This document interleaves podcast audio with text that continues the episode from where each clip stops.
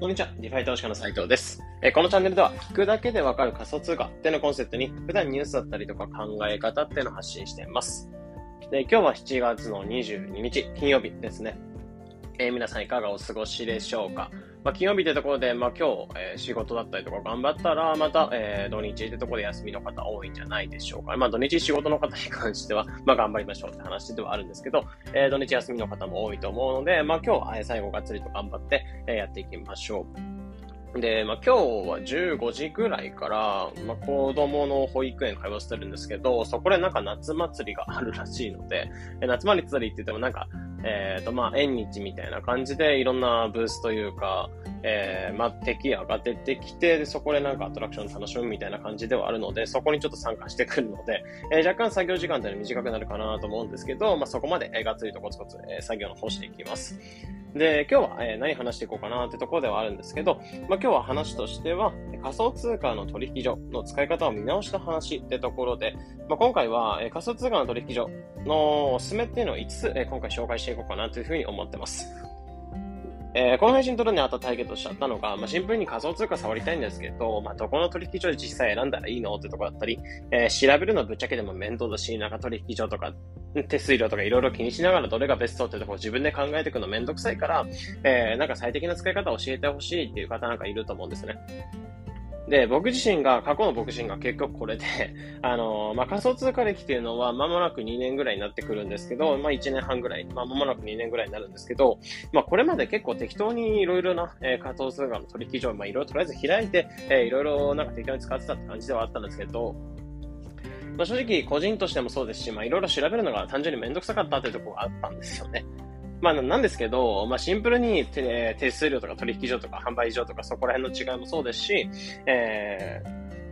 まあ、いろんな取引所使っていく中で、まあ、いろいろ使っててバラバラとかしてたりすると、なんか管理がめんどくさかったりしたんですよね、結局。そういった部分もあって、まあ、自分で使う場合もなんか手間とか減らしたりとか、まあ、極力手数料を抑えたいってところだったりとか、あとは発信者としても極力いい、えー、まあ今仮想通貨の発信とかしてはいるので、まあ、極力いい取引所っていうのをえっ、ー、と、発信とか、まあ、発信取ってくださる方には、まあ、お勧めしたいなってところは考えたので、まあ、その、なんだろう、まあ、思い越し上げてではないんですけど、まあ、そういった感じでめんどくさかったんですけど、やっぱ正直、まあ、自分のためにもやった方がいいなってところで、取引所の運用っていうのを見直して、まあ、いろいろ取引所とか調べたりとか、手数料とかいろいろ調べたり、まあ、手間とか考えたときに、えー、この5つがいいんじゃないかなってところ今回思ったので、まあ、今回、ここをシェアの方していきます。で、それ調べたときに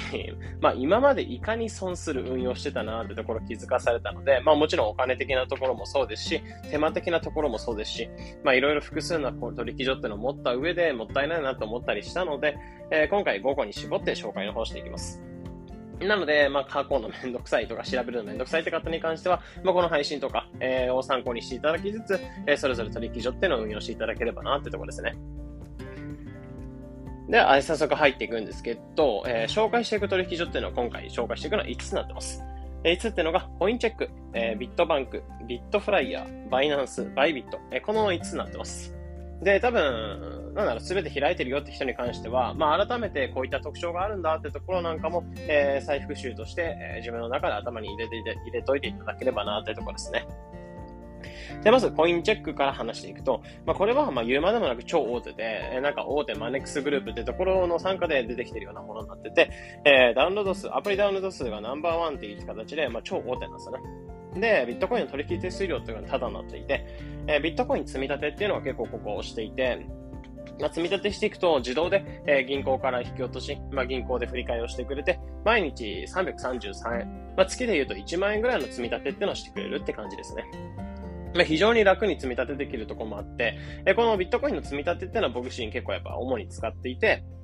ま、コインチェックとはビットコインの扱いってところで、ま、特化してたりしてます。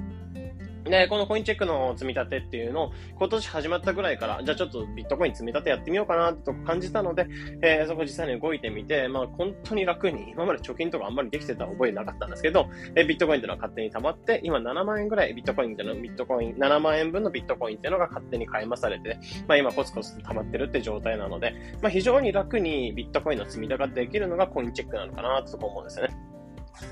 なので、このビットコインの扱いに関しては、このコインチェックに任せてるってところですね。なので、とりあえずビットコインを持ちたいっていう方に関しては、このコインチェックはまず開いておくべきかなってところですね。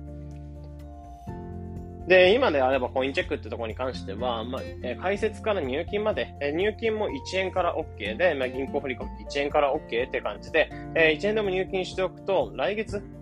えー、14日かな ?14 日に、1500円のビットコインっていうのを配られるキャンペーンやってるので、えー、もし、まあ、僕自身ちょっと当時はビットフライで当時開いてて、ビットフライ持ってたんですけど、まあ、ちょっとコインチェックも開いてみるかっていうところで開いたんですけど、えー、まあ、持ってなかったので開いたんですけど、その時はキャンペーンがなかったので、えー、今こういった感じでキャンペーン、まあ、チャンスかなというふうに思うので、まあ、ビットコイン、まあ、1500円もらいながら、えー、コインチェックを開いていただける感じになるかなと思うので、まあ、えー、まあ、開き方だったりとか気になる方に関しては、えー、やり方とかちょっとご覧くださいっていうところですね。なので、このコインチェックってところに関しては超大手で、まあ、まずビットコインの運用ってものに関しては、このコインチェックに任せてるよってところですね。で、二つ目っていうのがビットバンクですね。で、これ、僕自身も最近開いたっていうところで、もうここ2、3ヶ月前ぐらいに開いたっていう状態だったんですけど、これ意外に結構使えるなってとこ感じていて、えー、仮想通貨の取引量っていうのは国内ナンバーワンで、ビットコイン以外も取引所で買える。で、取引所で買えるんですけど、このメーカー取引、メーカーと注文っていうのを使っていく、まあ、その差し入れ注文ですね。えー、この価格にさ、えー、まあ、差し掛かった時に勝手に注文出してくれるような方法、メーカー注文っていうのを使っていくと、手数料が0.02%かな、0.2%かな。えー、取引手数料が自分のところにバックされるって感じで、かなりお得に、えー、仮想通貨の取引ってのができるんですよね。で、コインチェックってところだと、ビットコインっていうのは取引所で買えるんですけど、それ以外の仮想通貨を販売所で買う必要があるんですね。まあ、例えばパレットとかも,、えー、モナーコインとか、そこら辺に関しては取引所でも買えるんですけど、コインチェックでイーサリアムとかに関しては買えないんですよね。結構ビットコインの次にメジャーなのがイーサリアムではあるんですけど、そのイーサが買えないっていう状態ではあるので、えビットコイン以外に手を出したいなって人に関しては、このビットバンクっていうのを開いておくと、まあ、かなりお得に、え手数料っていうのを、まあ、抑えて、えー、ビットコインの売買、まあ、ビットコインじゃない、仮想通貨の売買ができるかなってところを思ったりするので、えこのビットバンクも、ま、開いておくといいよってところですね。で、僕自身はビットコインっていうのをコインチェックに任せて、えー、もう一つのイーサレムってものに関しては、このビットバンクで使っていこうかなってところで、まあ、やっています。なので、これも、えー、おすすめだよってところですね。で、三つ目っていうのがビットフライヤーっていうところ。まあ、これは、まあ、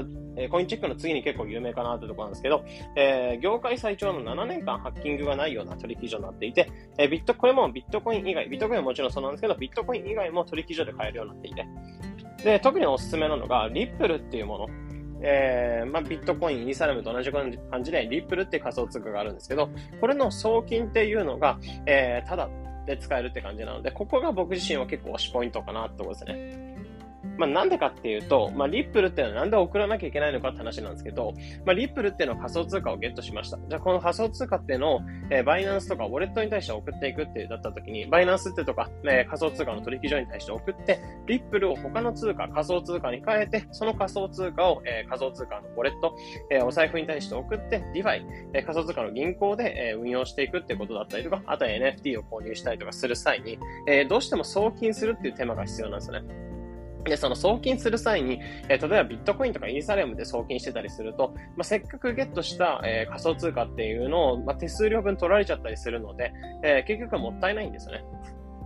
ってなった時に、このリップ送金が無料であれば、まあ、自分のせっかくゲットした、えー、仮想通貨っていうのをもう1ミリも失うことなく、え、送金をして、他の通貨に全部変えていけるっていうところもあるので、そういった感じで、えー、なんだろう、仮想通貨っていうのはもちろんゲットするのもそうなんですけど、それをよりなんか NFT とか DeFi で運用したりとか、っていう人に関してはこのビットフライヤーっていうのを持っておくと、リップルっていうのをゲットして、それで送金するような使い方っていうのはできるかなと思うので、このビットフライヤーっていうのもかなりおすすめだよってところですね。なので、いずれ DeFi とか DeFi 運用とか NFT とかそういったものに手を出したいなって人に関しては、まあ、ビットビットバンクっていうのももちろんそうですし、ビットフライヤーっていうのを持っておくといいかなってところで今回紹介しておきます。で、次、4つ目っていうのがバイナンスですね。まあ、これは香港に拠点が置かれているような海外の取引所になってて、えー、国内取引所ってものに関してはビットコインとかイーサリアムとかリップルとかそういったメジャーなものは手に入るんですけど、やっぱりアルトコインとか、えー、まあ、草コインって言われるような感じで、あんまり結構マイナーなコインとかに関しては手に入らないんですよね。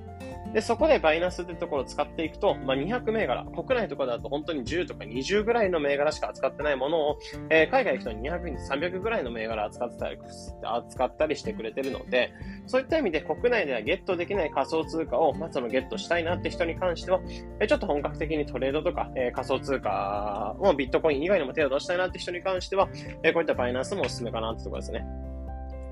で、あとは、バイナンスってところを通して、えー、イーサラム以外の、えー、ブロックチェーンに対してもお金を送っていくことができるって感じで、えー、例えば BNB チェーンとか、アバランチのブロックチェーンとか、まあ、さっき言ったように DeFi で運用していく場合に、どうしてもバイナンスってところ中継点を持った上で、そこからいろんな道に対して送っていくみたいな感じになるので、えー、まあ、このイーサラム以外に送金をする際とか、まあ、これから DeFi とか、まあ、そういったものも運用していきたいなって人に関しては、このバイナンスもひら、えー、セットで開いておくこと、開いておくとおすすめだよってところですね。なので、こういったところで僕自身は BNB とか ABAX っていう仮想通貨があって、えー、なんだろう、DeFi とか運用する際に必要になってくる仮想通貨、まあ、ガス代として必要になってくる仮想通貨になるんですけど、まあ、そういったものの調達にこのバイナンスってところを使ってるって感じですね。なので、使い方としてはさっき言ったように、えビットフライヤーでビ、えー、リップルを購入します。で、このリップルっていうのをバイナンスに対して当金手数料無料で送っていって、で、そのリップルっていうのを BNB とか ABAX そういったものに変えてってるって感じですね。で、次、5つ目っていうのがバービバイビット。まあ、これは、えー、世界600万人ぐらいが使うような取引所で、著名人、えー、例えば、青汁王子の三崎優太さんとか、あとは、与沢翼さんとか、まあ、結構有名な方とかに関してもお勧めしてるような、えー、取引所になってて、これ何がいいかっていうと、えー、手数料っていうのをより抑えて、無駄なお金を払うことなく、えー、利益っていうのを最大化できるような取引所になっていて、えー、最大100倍までレバレッジかけた取引っていうのができて、えー、これバイナンスとかに関しては、そういったレバレッジ取引っていうのはできなくなってるんですけど、このバイビットに関してはは少ない資本で大きなお金を扱って利益を最大化できるって特徴があったり、あとは取引手数料っていうのが0.075%ってところ。で、これはバイナンスの25%引きで、えー、バイナンスは0.1%。まあ、BNB って仮想通貨だけはかなり取引手数料っていうのが割引されるんですけど、まあ、通常はやっぱり0.1%ぐらいかかっちゃうのね。まあ、海外に、えー、国内の取引所に比べればめちゃめちゃバイナンスでも安いんですけど、それよりもさらにバイビットっていうのは売買手数料が安いよってところですね。っていうところではあるので、結構このトレードメインでこのバイビットを使っていくといいかなっていうところで、まあ、先ほどに、えー、他のところに対してお金を送っていったりとか、えー、まあ、ブロックチェーンいろんなものに送っていく場合に関しては基本的にバイナンスを持っておくといいよ。で、さらに手数料をちょっと抑えておきたいなって人に関してはこのバイビットも使っていくといいよっていうところなんかも、えー、今回紹,、まあ、紹介したいなってところ、こういうところでこの5つ目っていうのにバイビットを入れさせていただきました。で、このバイビットに関しては今年、まあ、今月入って今日、先月ぐらいからこのバイビットっていうのを僕も開いてみて、実際に使ってみて、まあ、調べてみたりしたんですけど、まあ、取引手数料めちゃめちゃ安いなってところで、まあ、かなり、なの、日本人向けで日本語対応とかもしてたりするので、えー、バイナンス段階でも結構最初は、えー、まあ、英語とかめんどくさいのでわからないなって人に関しては、このバイビットなんかもおすすめかなっていうところですね。なので今回紹介していた5つっていうのは、コインチェック、えー、ビットバンク、ビットフライヤー、バイナンス、バイビット。まあ、この5つで、えー、コインチェックに関しては、まずビットコイン積み立てとかに使ってるよってところ。で、2つ目っていうのが、えー、ビットバンクってものに関しては、これはビットコイン以外、例えばイーサリアムの調達に主に使ってる。で、ビットフライヤーったところに関しては、これ、リップル送金が無料になってくるので、リップル送金して、えー、ウィンリップルを調達して、リップルっていうのを他のところに対して送っていって、えー、送金手数料で、まあ、自分の生活手に入った仮想通貨っていうのを、まあ、なるべく失うことなく他のところに対して送れるので、えー、このビットフライヤーっていうのを主に使ってるよってところ。で、4つ目っていうのがバイナンス。これは海外の取引所になってくるんですけど、え、国内でゲットできない仮想通貨がゲットできるので、えー、まあ、例えばビットコインとかイーサレムとかそういったものを調達して、えそれを他の通貨に変える際に使っているよってところ。で、5つ目っていうのがバイビット。これは、えー、少ない資本で取引手数料も抑えて、えー、レバレッジ取引っていうのができるので、少ない資本で大きなお金を動かせるよってところがあるので、まあ、結構トレード目的とか、えー、する人に関しては、このバイビットをお勧めだよというところ、この5つっていうのを今回紹介させていただきました。まあ、ここの中で考えたのが、まあ、取引所選びのポイントとしてあったのが、まあ、楽であるかとか、あとは無駄なお金を払うことないかってところ、あとはリスクも分散できているかってところ、で、まず楽であるかというところに関しては、まあ、スマホでサクッと使えるよというところで、まあ、この5つっていうのを紹介しました。で、あとは無駄なお金払うことないかというところで言うと、えー、なんだろう、まあ、一つの取引条件使って運用していくってことももちろん単純でいいんですけど、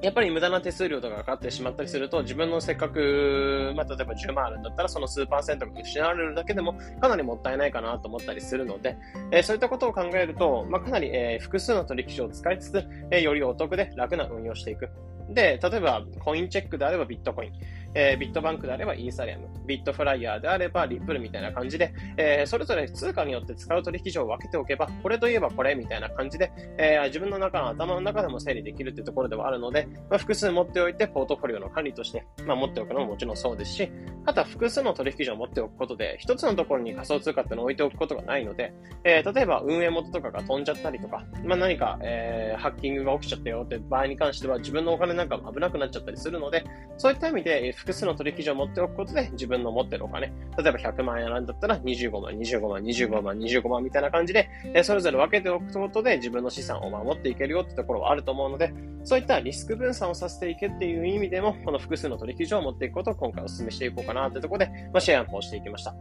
まあ、結構調べていく際に、まあ、この取引所周りの手数料とか調べるの結構めんどくさいなって思ってた方いると思うので、まあ、そういった方に関しては、まあ、この5つっていうのを参考にしていただきながら、まだ開いてないよとか、えー、これから DeFi とか NFT とか触ってみたいとか、仮想通貨をこれからがっつり触っていきたいっていう人に関しては、まあ、今すぐ使わずずっともう、まあ、とりあえず今開いておいて、全部無料で開けるので、えー、それぞれ無料で開いておいて、まあ、仮想通貨っていうのを楽しく触っていただければなってところで今回紹介の方させていただきました。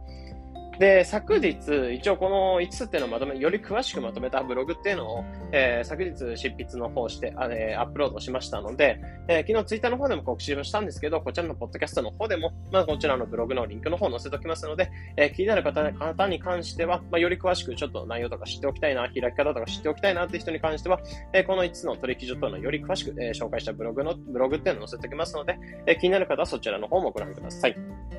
というところで今回、えー、取引所、まあ、運用を見直したよというところで、5つの取引所というのを今回紹介させていただきました。参考になれば幸いです。えー、このような形でこのチャンネルでは仮想通貨についてできるだけ分かりやすくお伝えしています。日々の情報収集やトレードにお役立てください。